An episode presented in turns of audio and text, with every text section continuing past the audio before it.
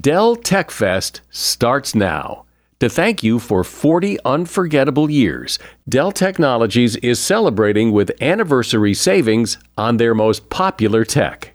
For a limited time only, save on select next gen PCs like the XPS 13 Plus, where you can make the everyday easier with Windows 11. Plus, curate your dream setup with great deals on select monitors, mice, and more must have electronics and accessories.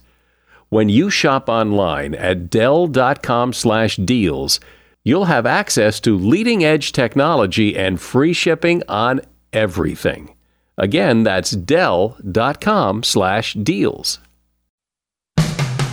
Today, on Something You Should Know, why, if there's bird poop on your car, you need to get it off. Then, air travel this summer has become chaotic, but there are some things you can do to minimize the chaos. For instance, the old advice, which by the way still holds true in many markets, is pick the very first flight of the day. But I'm going to add a wrinkle to that. What you want to do is book the very first flight of the day on an airline that is not based at the airport you're departing from. Also, if your dog or cat wears a flea collar, there's something you need to hear. And how to eliminate those regrets about money that we all seem to have. So there's this great saying that we all know if I knew then what I know now, things would be different. And that's speaking from regret. And my whole idea is to help people never say that phrase again. All this today on Something You Should Know. Always find what you love and love what you find at Total Wine and More. With so many great bottles to choose from at the lowest price, it's easy to find your favorite Cabernet or Chardonnay. Or maybe you're more of a whiskey drinker. One of their single barrel bourbons is sure to please. With a little help from one of their friendly guides, find the perfect bottle that's just right for you. Hosting friends or family and don't have time to shop in store? No problem. Total Wine and More makes it easy to get everything you need for any occasion with curbside pickup and delivery. But you know what the best thing about shopping at Total Wine and More is? That every bottle comes with the confidence of knowing you just found something amazing. With the lowest prices for over 30 years, find what you love and love what you find. Only at Total Wine and More. Curbside pickup and delivery available in most areas. Visit TotalWine.com to learn more. Spirits not sold in Virginia and North Carolina. Drink responsibly, B21. Something you should know.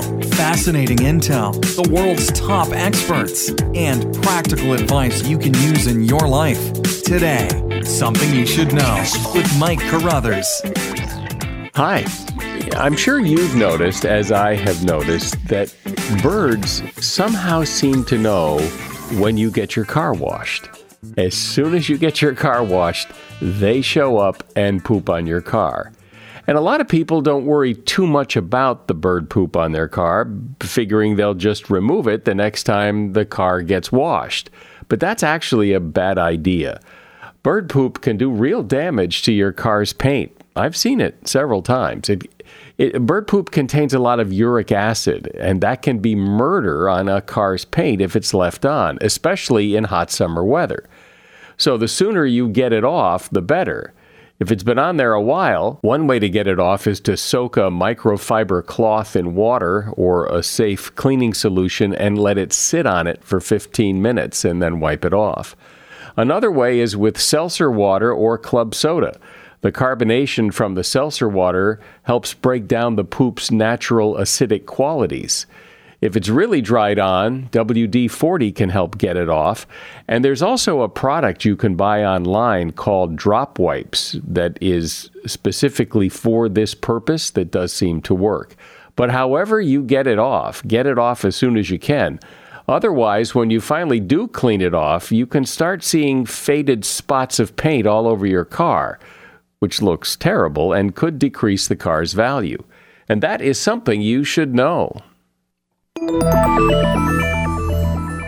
It seems that lately, travel, particularly air travel, has uh, gotten pretty horrible. Lots of flights are canceled or delayed, airfares are up, Airports are packed. Rental car prices are through the roof if you can even find a car to rent. And, well, traveling has just generally gotten difficult and expensive. So, what can you do? Well, to the rescue is Peter Greenberg. No one knows travel like Peter Greenberg. Peter is the travel editor for CBS News and has a number of shows on PBS, one called The Royal Tour and another called The Travel Detective. They're also available on Amazon Prime and Apple TV Plus. So, Peter, why does it seem that travel has, you know, just kind of gone to hell, particularly air travel? It didn't used to be so bad, but today it's just chaotic, it seems.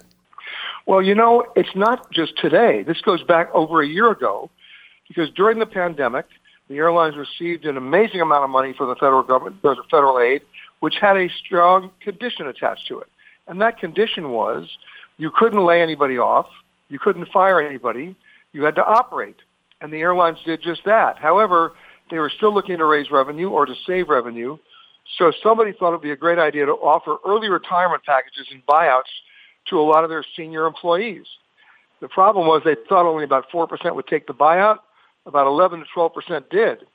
But by May of 2021, travel already started to come back, and they already had a problem. They didn't have enough people to operate the planes. And we're not just talking about pilots.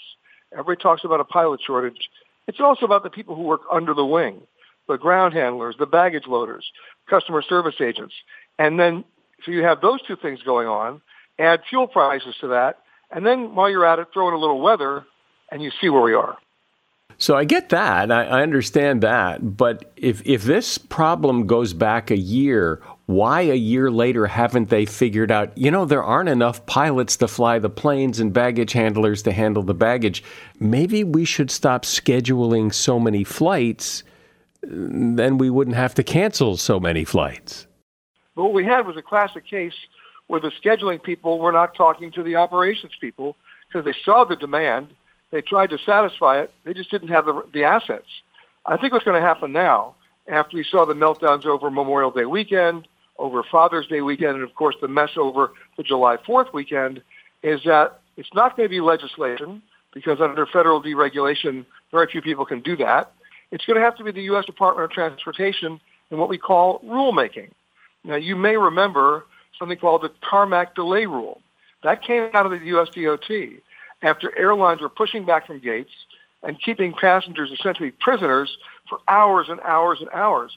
And there was such anger about that that finally the TSA weighed in and came up with that rule. And the rule says that once you push back from the gate, if you, t- if you keep your passengers out there for more than three hours, you're liable to a fine of up to $27,500 per passenger.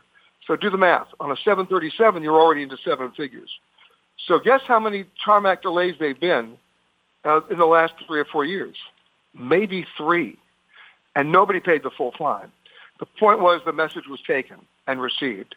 And that may be what happens, happen, has to happen now, where the DOT comes in and says, okay, you cannot publish a schedule unless you can justify and prove that you can actually operate the flight. That's part one. And if you can't, there'll be severe financial consequences. And then part two, just as important, if you delay or cancel a flight, passengers are liable to huge compensation, hotels, etc. Because right now there is no rule from the T- from the DOT that specifies what that is and how much it is. That may be coming. Is there any pattern to it? In other words, the flights that get canceled or delayed or whatever, are they long flights, short flights, or is, or, or is it just we, we need to cut flights? Well, in essence, there is a pattern. Of course, the pattern gets disrupted, but there is a pattern. Airlines do not like to cancel long-haul flights. Those could be big revenue makers for them. They tend to cancel the short-haul flights that feed the long-haul flights uh, for a number of reasons. Just recently, American Airlines parked 100 of their 50-seat regional jets that serve secondary and tertiary airports around the country, claiming they didn't have the pilots to fly them. Well, that's just part of the story. The real part of the story is with fuel prices increasing so much that those particular aircraft were essentially unprofitable to fly, even if they were loaded up to 85%. So a lot of secondary and tertiary airports find themselves with either severely reduced service or by Labor Day, no service at all. And that means the people who live in Toledo, Ohio, or, or uh, Dubuque, Iowa, or Ithaca, New York, or Long Island at Islip Airport may find themselves traveling between 30 and 100 miles to get to another airport just to get their flight. Knowing what you know, given the situation the way it is, is there any advice or is it just roll the dice and hope your plane doesn't get canceled? My advice, you won't like it. I don't like it. And that is don't fly this summer. Wait until September 15th. That's when kids are back in school. Many more people are back at their workplace. And one other thing is going to happen. They're going to get their credit card statements and realize what they spent for travel this summer, which clearly wasn't in their original budget because airfares in some markets have quadrupled. And most Americans may make a decision saying, all right, I'm done for travel for 2022. I'll reconsider travel for 2023. So by September 15th, you may see airline schedules start to stabilize, flights becoming normal again, airfares coming down to reasonable levels.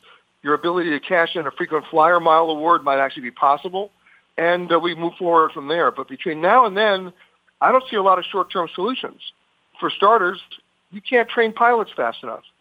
I took a trip not long ago, LA to New York, and I was amazed how many, given all that people were saying about how expensive travel is and how horrible it is, it looked p- pretty packed to me, and it wasn't like anybody was staying home yet.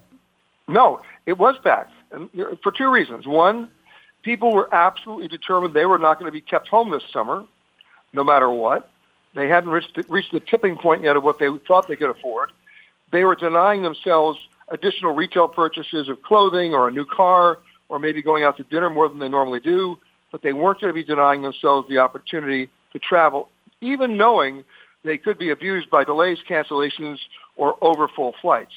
Uh, that's just in our it's in our nature, right? We we don't just want to travel, we need to travel, and we're exercising that need right now. Uh, come September 15th, everybody wakes up and goes, "Okay, we're not doing that again." So it certainly makes sense, given the price of fuel, that airline tickets would be higher. But can you explain why rental car prices have have really gone up? It goes back to the beginning of the pandemic, where the rental car companies looked out their windows and saw hundreds of thousands of unperforming or non-performing assets, otherwise known as their cars, sitting in lots. And the accountants came in and said, they're just sitting there, let's sell the fleet. And they sold most of the fleet. Then when travel came back, you had a shipping problem in the supply in the in the supply chain. You had a chip shortage with manufacturers, and the automobile manufacturers could not deliver the new fleet of rental cars to those companies. So it's law of supply and demand. We saw an average rental car go for about $350 a day domestically. In Hawaii, at one point, you really better fasten your seatbelt for this one. It was up to $1,200 a day. I could have gone out and bought a Kia and paid off the entire car with 20 rentals. so have you stopped tra- you haven't stopped traveling. Eh, that's no. your that's your job. It's what i do. I produce television shows for cbs and pbs and i'm out there all the time. So i'm confronted with the exact same challenges that everybody else is. I just try to figure out a practical way to do it and build in extra time because it's not just the nonstop flights that are causing problems. It's the connecting flights because if you miss or if your first flight is delayed and you miss that second connecting flight, in the old days, the airlines would say, oh, we'll put you on our 5 o'clock instead of our 3 o'clock. Well, guess what? They either don't have a 5 o'clock, or if they do have a 5 o'clock, it's already full. So you'll be sleeping in that rocking chair at Charlotte whether you like it or not. So the real problem here are connecting flights. If you're asking people where they're sleeping at airports these days, more of them than not are sleeping at the secondary airports to which you might think, well, maybe it's worth joining one of those airline clubs so you can, at least if you have to spend time at the airport, you can spend time in one of those lounges. But, but even they're having problems. The problem is they're so full now, there's a line to get in from members. And, and some airlines are limiting the time you can spend there to like two or three hours. But let's be honest. Why do you go to the airport? I'll, I'll, I'll make it mine. Why do I go to the airport? I don't go to the airport for fine dining. I don't go to the airport to entertain my friends. I don't go to the airport to do retail shopping. In fact, I don't want to go to the airport. I just want to get through it. So the only reason why you join one of those lounges is if your flight is delayed or canceled. That's why the, the lounges are overcrowded because everything's being delayed and canceled. So that's not the answer. The old advice, which by the way still holds true in many markets, is pick the very first flight of the day. But I'm going to add a wrinkle to that. That's not enough anymore. What you want to do is book the very first flight of the day where you want to go on an airline that is not based at the airport you're departing from. And they don't have a crew base there either. Because what that means is the plane assigned to your flight already overnighted at that airport the night before, and there's about a 95% chance the crew stayed with that plane. So when you get out there on the 6:30 flight the next morning, you're not waiting for a crew, you're not waiting for a plane, you actually get out. When you and I imagine you've had the opportunity, perhaps, to talk to people that run airlines, what do they say? What what's the not the excuse necessarily, but what what what do they say? Well, they don't necessarily want to acknowledge that they're the, the sole culprit here, and you know what? They're probably not you know, the CEO of Delta Airlines is blaming the FAA for air traffic control staffing shortages. The air traffic controllers are blaming the airlines for publishing unrealistic schedules. The pilots are saying the airlines are scheduling them to the point of fatigue. Guess what? I think they're all correct. And something needs to be instituted to make a more realistic schedule because in the world of competition, nobody wants to be first at cutting their flights. But they may not have a choice. So the advice is to not fly, but then if you don't fly, you drive, and gas prices are so high that becomes prohibitive for some people, and and so maybe well, actually, but actually not necessarily right now. I don't think we've reached the tipping point for car travel because I'll give you an example. My airfare a couple of weeks ago from Los Angeles to San Francisco, a flight that takes 38 minutes, was $93. That same flight today is 410. So if you're a family of four, you're now looking at a $1,600 airline ticket expense Gas would have to be $18 a gallon for you not to drive that distance between Los Angeles and San Francisco because remember, you're cramming four kids in the car, probably granny strapped on the roof, and you can amortize that cost for the moment. So we haven't reached that tipping point yet. Is it painful? You bet. But that's why 42 million Americans used their car over the July 4th weekend. Uh, by the way, Peter, I would not strap your granny to the roof. I th- think you might get in trouble for that, but you know, whatever. Maybe, maybe. We're talking about travel, in particular, the challenges of traveling in the summer of 2022. My guest is Peter Greenberg, the travel editor for CBS News. No matter what moves you made last year, TurboTax experts make them count.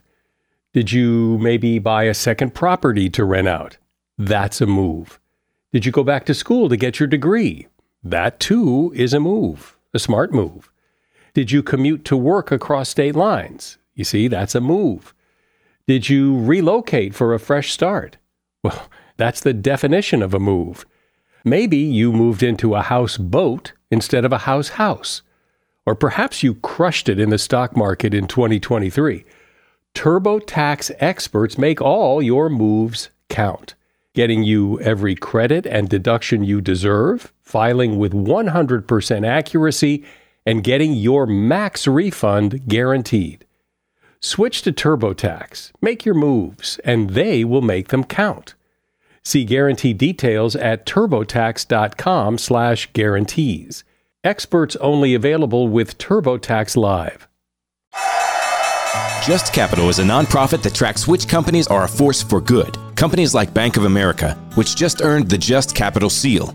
Bank of America is ranked number one for ongoing commitment to their workers with initiatives like Sharing Success, which awarded 97% of their teammates additional compensation, nearly all in stock. This is the program's seventh consecutive year, awarding more than $4.8 billion in total. Visit justcapital.com to learn how a just business is a better business. Furnished by Just Capital. So, Peter, we've been talking mostly about all the problems, but is there any good news? Is there anything on the horizon or anything right now that you would label as good news? Well, there is. We're seeing a number, of, talk about timing, we're seeing a number of new low-fare competitors enter the market, ranging from Avelo or Avelo to Breeze and a number of other carriers that are not flying through major airport hubs. They're going, let's say, between Grand Rapids and Myrtle Beach nonstop. Are they going every day? No. But you're saving a lot of time, and they're low-fare carriers.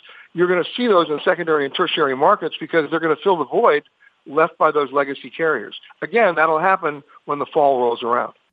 One thing I've discovered, my travel tip is uh, I live in Southern California, and so the major airport here is LAX, Los Angeles International, and it's a very big, difficult, crowded airport to get in and out of and to park. And so whenever I fly, the first thing I check is to see if I can leave from one of the surrounding airports Burbank, Ontario, Long Beach. Because when I do fly out of those secondary airports, it's it just makes life so much easier.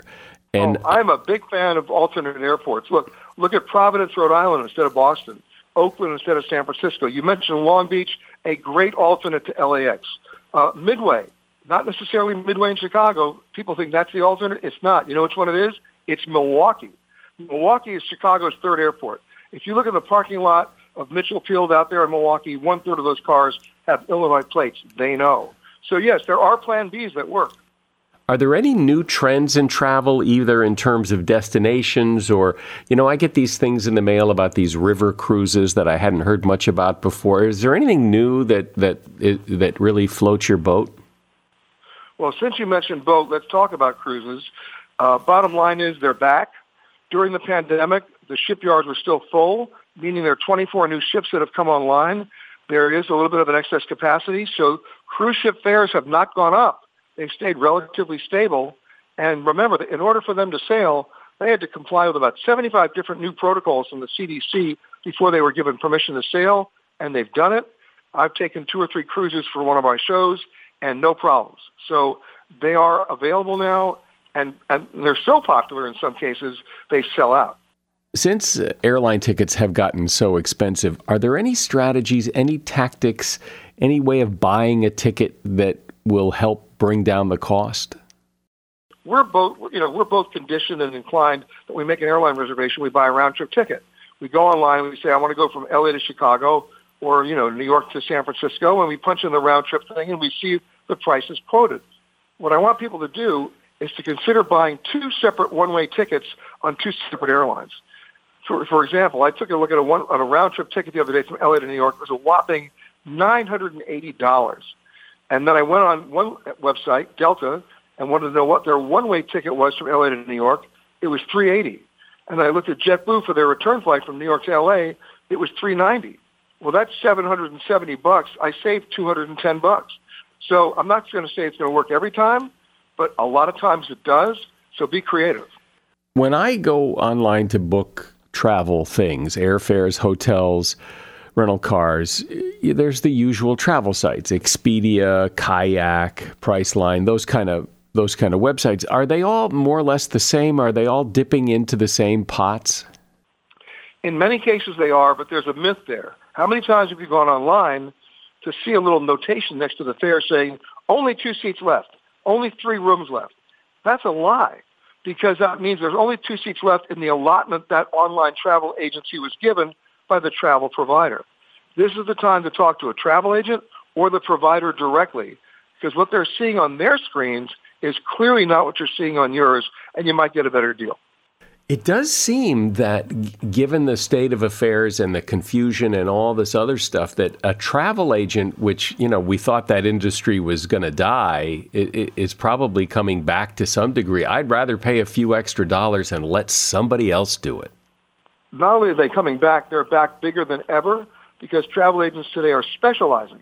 I use about seven of them, right? I use one for cruise travel, one for airline travel, and then one for affinity travel if I want to go on a hiking trip or if I want to go on a biking trip. So have those conversations. You need them. Because what you learn in those conversations is that many of these travel agents have preferred supplier relationships so that when you see something online that says sold out, ain't necessarily so. But do you think if you're just the occasional traveler, you, a couple times a year you fly to visit grandma or whatever, that you're better off doing it yourself, or are you better off going to a travel agent? And I guess it depends on what you mean by better off. But I mean, in terms of price, I guess primarily, are you better off? But you know what? It's, it's not just price; it's value. You know, airlines and hotels want to be competitive on price. Very few of them are competitive on value. That's why you get dinged with these terrible resort fees that you didn't see online. It's time to have those conversations because the internet cannot answer those questions. Can my kids stay free? Can we eat free for the kids? Will you throw in the, the $9 bottle of water or the $15 internet? What about free parking? None of that gets answered online, but all of it's factored into the total price you're going to pay. So why wouldn't you have those conversations? I remember you saying years ago when we spoke that when you make a hotel reservation, you're always better off calling the hotel rather than the 800 number. Uh, it, does that still hold? Oh, more than ever. If you call a hotel number 800 number, you're not getting the hotel.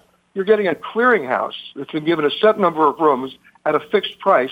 They have no ability to have a conversation with you or to negotiate. They're just going to book the room. You really do need to call the hotel, but don't ask to speak to reservations. They'll just reroute you to the 800 number. And don't ask to speak to the front desk. They'll do the same thing. Ask to speak to the manager on duty, that's known as the MOD, or the director of sales, because those two people are the best arbiters of what the real inventory is at that hotel. And if the Schmidlap wedding just canceled, we all know the Schmidlaps, if the Schmidlap wedding just canceled then they have 60 rooms, that may not show up on their internet or at their clearinghouse, but they know that an unsold hotel room is revenue they'll never be able to recoup once the sun rises. You're actually in a pretty good negotiating position. The Schmidlaps wedding was canceled? Oh, they cancel all the time. They're notorious, yes. God. as much as I've listened to your advice and other people's advice over the years about trying not to check bags, but to only carry on what you need. I find that difficult, particularly for longer trips. So, give me some advice on on how to do that. Okay. Well, I haven't checked a bag domestically during the week in about 14 years. I believe there are only two kinds of airline bags: carry-on and lost. And in fact, during the pandemic, the airlines have misplaced and mishandled 21% more bags than they did a year ago. So that should give you some indication of the issue. So what I do, this might shock you, is I FedEx my bags. Now, I'm not FedExing 200 pound bags, but what I'm doing is I'm saving two and a half hours of my life every time I travel domestically. And I said during the week because I don't do it on Saturday or Sunday because FedEx doesn't really work those two days. And I don't send it that it has to be there at 10:30 the next morning. I usually have an idea where I'm going. I send it three days in advance at a discounted price. And so for about $20 more than what the airline wants to charge you for losing your bag, and consider how much time you're going to be wasting, uh, I, I save two and a half hours of my life. And when I get to where I'm going, guess where my bag is? It's in my room. What's your sense of all the stories we've heard about disruptive travelers, that the, the, the, the chaos on airplanes and fights breaking out? Is that just frustration uh, coming out? What? You, no, no, it's not. What it is, I hate to say it, it's alcohol sales at the airport. Uh, people are not coming on the plane and then getting drunk. They're coming on the plane already drunk. And my suggestion, and I hope somebody listens, is they should institute the fourth quarter NFL rules at airports, meaning no retail establishment at an airport can serve you or me any alcohol within 45 minutes of the time posted on my boarding pass as the boarding time of that flight. The minute they do that, we're all going to be better off. Well, great. I, I, think this 20 minute conversation has yielded some really good advice to help navigate through all the, the mess of travel this summer, but, and also any time of year. Uh, I appreciate you sharing your advice. Peter Greenberg has been my guest. He is the travel editor for CBS News. He also has a number of shows on PBS one called The Royal Tour and another called The Travel Detective. They're also available on Amazon Prime and Apple TV Plus. Thank you so much, Peter. This is great. You got it. Happy to do it, and uh, let's hope things get better. What companies would you want to work for? Just Capital is a nonprofit that tracks which companies are a force for good. Companies like Bank of America, which just earned the prestigious Just Capital 2024 seal. Bank of America is ranked number one in the banking industry and number one for their ongoing commitment to workers, offering best in class benefits, including a minimum wage of $25 an hour by 2025. Visit justcapital.com to learn how a just business is a better business. Furnished by Just Capital. If you need to hire, you need Indeed. Indeed is your matching and hiring platform with over 350 million global monthly visitors, according to Indeed data, and a matching engine that helps you find quality candidates fast. And Indeed doesn't just help you hire faster. 93% of employers agree Indeed delivers the highest quality matches compared to other job sites, according to a recent Indeed survey. With Indeed, everything hiring is all in one place, and it makes it so easy. Leveraging over 140 million qualifications and preferences each day, Indeed's matching engine is constantly learning from your preferences. The more you use Indeed, the better it gets. Join the more than 3.5 million businesses worldwide that use Indeed to hire great talent fast. And listeners of this show will get a $75 sponsored job credit to get your jobs more visibility at Indeed.com slash podcast. Just go to Indeed.com slash podcast right now and support our show by saying you heard about Indeed on this podcast. Terms and conditions apply. Indeed.com slash podcast. Need to hire? You need Indeed. Financial advice on a podcast is always a little tricky because everyone's different. People have different amounts of money, they have different time horizons, they have different ideas about money. So it's hard to generalize. However, my next guest has some really good ideas about money that he developed through experience and research, and they apply to just about everybody, probably you too. Sam Dogen runs the Financial Samurai blog. It's a personal finance website with well over a million page views a month. Sam has worked as an investment banker. He is a contributor at CNBC, and he has a book out called Buy This, Not That.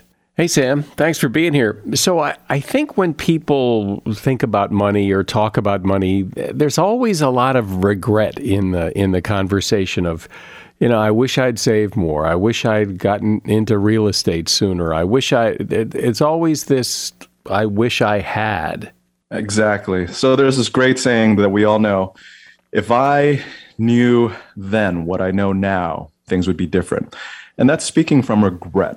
And so I started Financial Samurai in 2009 because it was in the middle of the financial crisis and I was losing a lot of money 35% of my net worth in six months that took 10 years to build. And I had some regrets and I wrote out my thoughts. And my whole idea is to help people never say that phrase again. So, given all you've done and you've talked to a lot of people and you've thought about this and written about it, what, what do people need to do first? What's the mindset? What's the first few things that people need to do to kind of get their financial house in order? Well, one of the key philosophies is to encourage people to think in probabilities, not absolutes. And so I encourage people to think in a 70 30 decision making framework.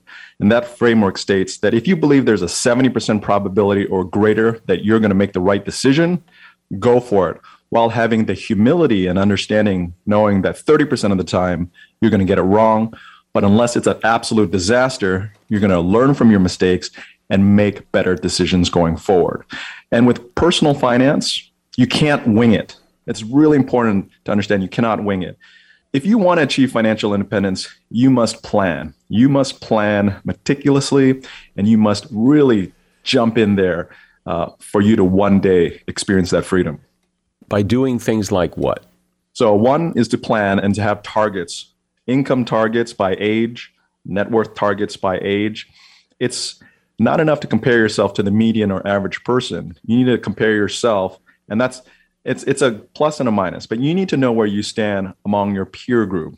And once you have these targets, then you can extrapolate backward and figure out a saving savings plan and investing plan to get to where you want to go. You might not get there or you might blow past your targets, but the great thing about all of us is that we are dynamic thinkers and we will change and adapt to the environment. Well, when you say you know have targets for your income and your net worth and all, how where does that come from? I, I wouldn't know if I was 18 years old what that target would be. So it all comes from math. So, for example, um, there's a famous rule called the 4% rule that states that if you withdraw from your retirement portfolio at a 4% withdrawal rate, you will likely not run out of money for the next 30 years. So let's do some math. Let's say you build a $1 million portfolio and you withdraw at 4%. That means it can provide $40,000 a year in income, relatively risk, low risk, right? So you've got to decide is $40,000 a year a lifestyle that you want? And if it's not, then maybe you need to accumulate more capital. Maybe a million dollars by the age of 60 is not enough. Maybe you need 2 million because you want to you want to spend $80,000. Um, so it, it, a lot of it depends on you have to know yourself, know your expenses, figure out how much capital you need to uh, to accumulate, And then you have to figure out what is a safe withdrawal rate or a safe return rate. And so if you look at the invest uh, risk assets such as stocks, historical return is about 10% a year. Historical return for bonds is about 5% a year. For real estate, the historical returns anywhere from 3 to 4% unlevered a year. And so you can basically build your financial plan that way by knowing what you want, knowing your expenses, knowing your returns. And then how do you not have this? You know, that's great to have those targets and what you need to do, but sometimes you don't make enough money to do it. You sometimes, or, or you get expenses that throw you off course, and and and it's it's hard to stick to the plan even if you have a plan. Yeah, that's why the plan has to include contingency plans, variables, have a base case, a blue sky, and a bear case scenario. Because life happens, life is unpredictable. The idea is the more you plan, the more you can prepare for the unknown. Certainly, a problem that a lot of younger people have and, and a lot of older people have is they get into debt, credit cards, all kinds of loans, um, student loans, that kind of thing, car loans that really screw them up. And what's your what's your approach to that? So I do believe that debt acts generally as a drag to your financial independence. And there's definitely different types of debt. Credit card debt is probably the most common bad type of debt. The average credit card interest rate is about 18%. And so if you're a lender, you're doing very well because you're beating the average return on the S&P 500 by about 8%. And you're even beating the returns from the illustrious Warren Buffett, who is one of the richest people on earth. So bad debt, credit card debt, payday loan debt, all this consumer type of debt where you take out debt to buy things you don't really need, bad debt. And then the better debt, student loan debt, education is the most powerful, powerful asset you can have to build wealth and to live the life that you want. And then there's debt that can help potentially make you money. And that most common debt is mortgage debt, which is relatively low in terms of interest rate compared to every other debt. If you find yourself with credit card debt, and it's just sucking the life out of you. What's the best way? What's the best approach to get rid of it? So if you have revolving credit card debt where you don't pay off the full balance every single month, that needs to be one of your priorities. I have the Financial Samurai debt and investment ratio. And that ratio states that you take a percentage of your free cash flow every single month to pay down debt or to invest. And it's based on the debt interest rate. For example, if your interest rate on your debt is 8%, you take 8% times 10, which is 80%. And you, so you take 80% of your monthly free cash flow to pay down debt, and you use the remaining 20% to invest. So, in other words, if you have debt, I want you to be always paying down debt and investing so you're always winning. However, after about 10%, which again is the S&P 500 historical return average, you should allocate 100% of your free cash flow to paying down that debt. Now, obviously, you can do other things such as transfer that balance to a zero introductory fee, but it's kind of dangerous because you're kind of kicking the can down the bucket. You really need to, if you have revolving credit card debt, you really need to focus on paying that down with as much of your free cash flow as possible. Take on side hustles if you can to make more money to really pay down that debt because the return on paying down that debt is that interest rate. And if you're talking about an 18% average credit card interest rate, I mean, that's a phenomenal return where all of us should be investing all of our net worth into any asset class that can provide an 18% rate. To which a lot of people say, but if I just pay the minimums, it's hardly much of a it's it's hardly much of a burden, and I, I, you know I'll just do that. Yeah, you're making the lenders rich, and if you just do the minimum, you're never going to reach escape velocity, because in order to achieve financial independence, the debt, the consumer debt, is should be the least of your worries because you should not have any. You should put that to bed and look at it as someone who's trying to drag you down and never let you escape uh, it, it really is a mindset where you have to look at consumer debt as as the evil empire that you need to conquer. I like that. I like that. It is. It is the as someone who's had debt in the past and had to get out of it and gotten out of it. Wow. I mean, the, the, the relief you feel when you get out of it, and it is. It's yes. it's a trap that is is very hard to, to get out of. Yes, it, it is really a trap that just holds you down. And the freedom, once you get out of that debt, it's like a monkey off your back. And so, please, if you have consumer credit card debt, please focus on paying that off first. I almost think that you have to have it to understand how good it is not to have it. But you have to really experience the pain of, oh my God, this I'll never pay this off to realize how you never want to be in that position again. Yeah. And and and the reason why we get into debt, I mean, I think we have to be honest with ourselves. There is a psychological component to it. So why do we buy the things we cannot fully f- afford with cash? And the simple answer is I think it's because we believe we deserve more than we truly do. And it's in the, in the old days, hundreds of years ago, there's not a lot of people buying things with debt because the debt system wasn't built out that way. Uh, we paid in cash. And so as the debt markets or the credit markets have expanded and evolved, you've got this buy now, pay later. You know, it feeds into our beliefs that we deserve things. And one of the core philosophies on Financial Samurai is you only deserve what you've earned. What about real estate? I don't know too many wealthy people who don't have real estate as part of their investment portfolio. It seems like real estate is a pretty important piece. Owning real estate for the average person, the average American, or wherever you're listening, is one of the tried and true ways to build long term wealth over time. And it's one of the best ways to create generational wealth real estate is a hard asset and it goes up with inflation. And right now, inflation is elevated at over 8, 8%. And so you're riding the inflation wave. You're only neutral real estate if you own your primary residence. So you're neutral. Think about a boat going up and down with the water. If stormy water, calm water, you're just you're riding the wave. Uh, you're short real estate, which means you're negative on real estate. You can only benefit um, on real estate if it goes down. You're short on real estate if you're a renter because you're a price taker. You're at the mercy of ever rising rents. And you're only long real estate. You can only benefit financially from real estate, really, if you own more than one property. And this is a really important concept that I want listeners to understand the short, neutral, and long real estate. And over time, real estate has done well. It's it's performed a little bit better than inflation. It provides utility, a place to live. It pl- provides steady, relatively passive income. And it can do very well for you in the future in terms of stability, in terms of you won't wake up one day and see your real estate values down 30 to 50% like you might with stocks or cryptocurrencies.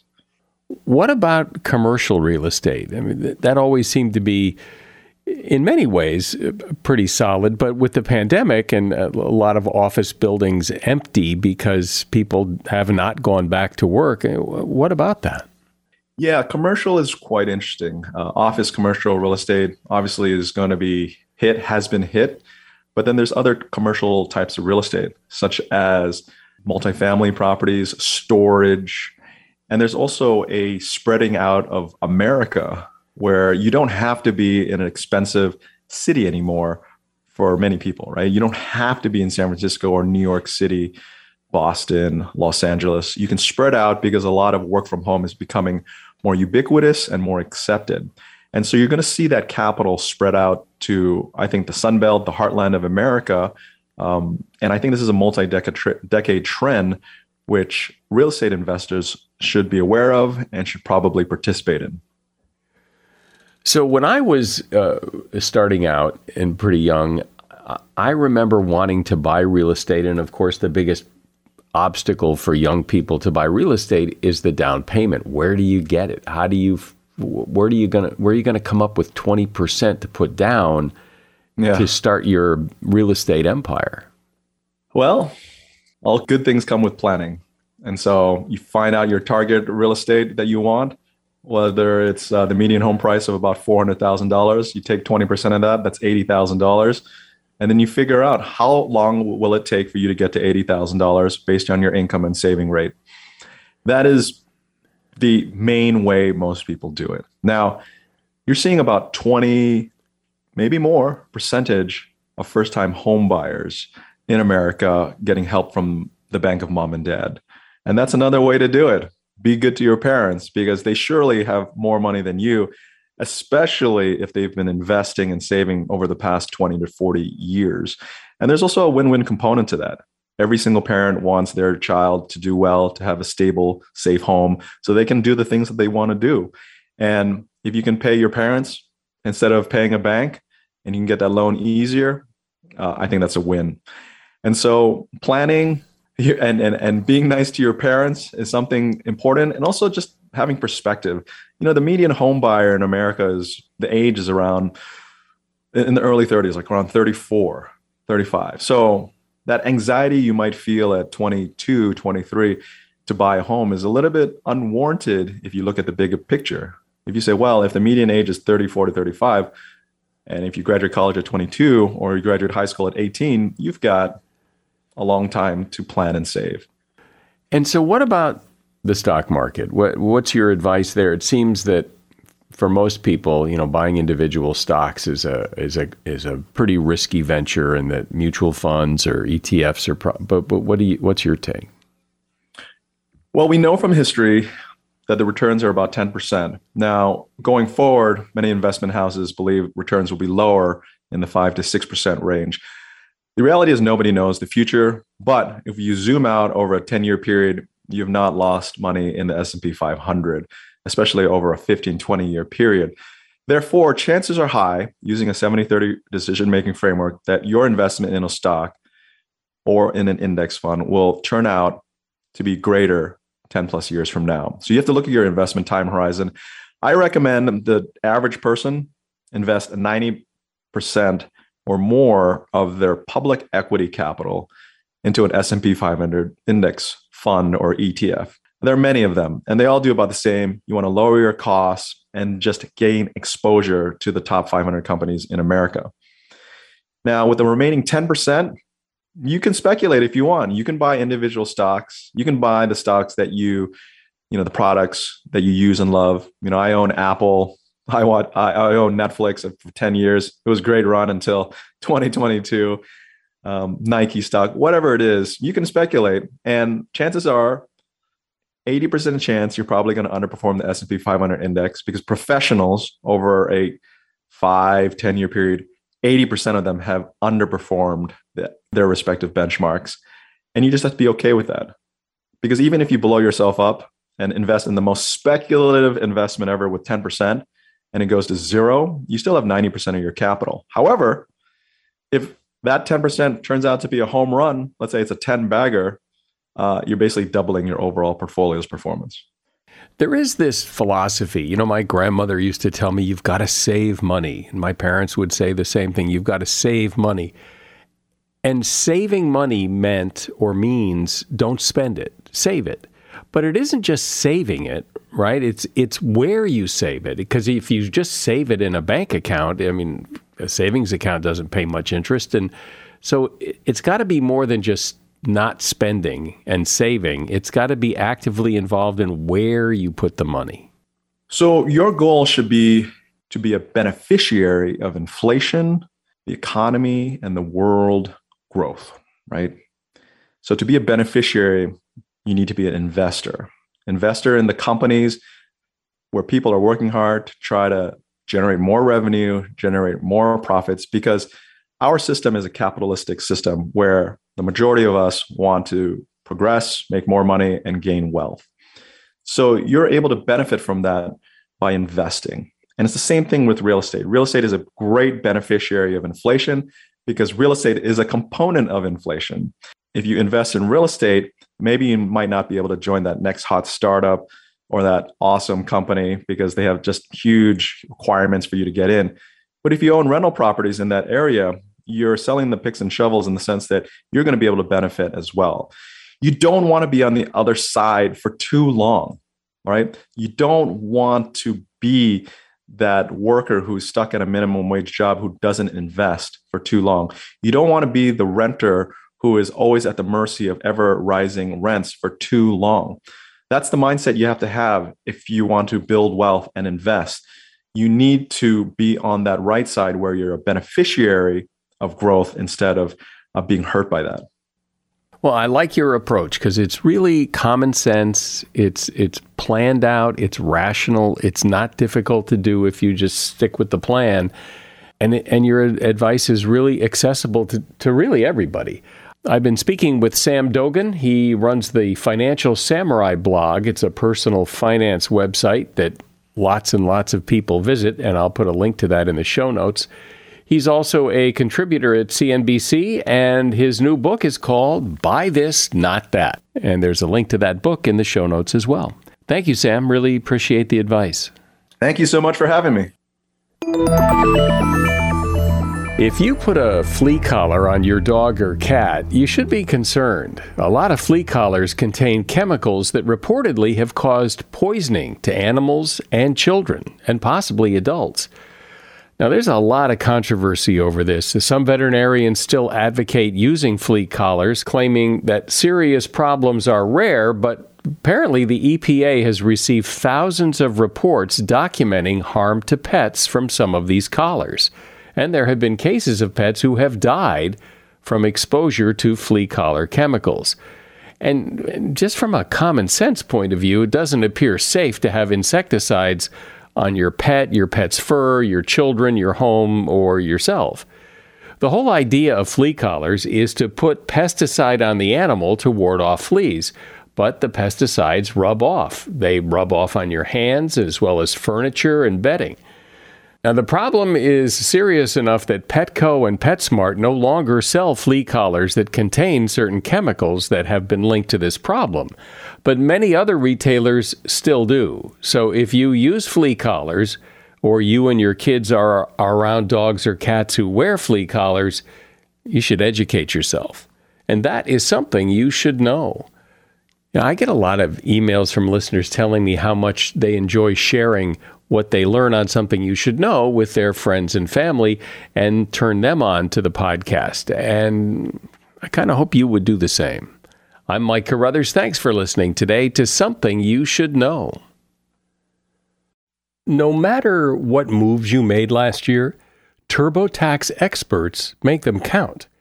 Did you maybe buy a second property to rent out? That's a move. Did you go back to school to get your degree? That too is a move, a smart move.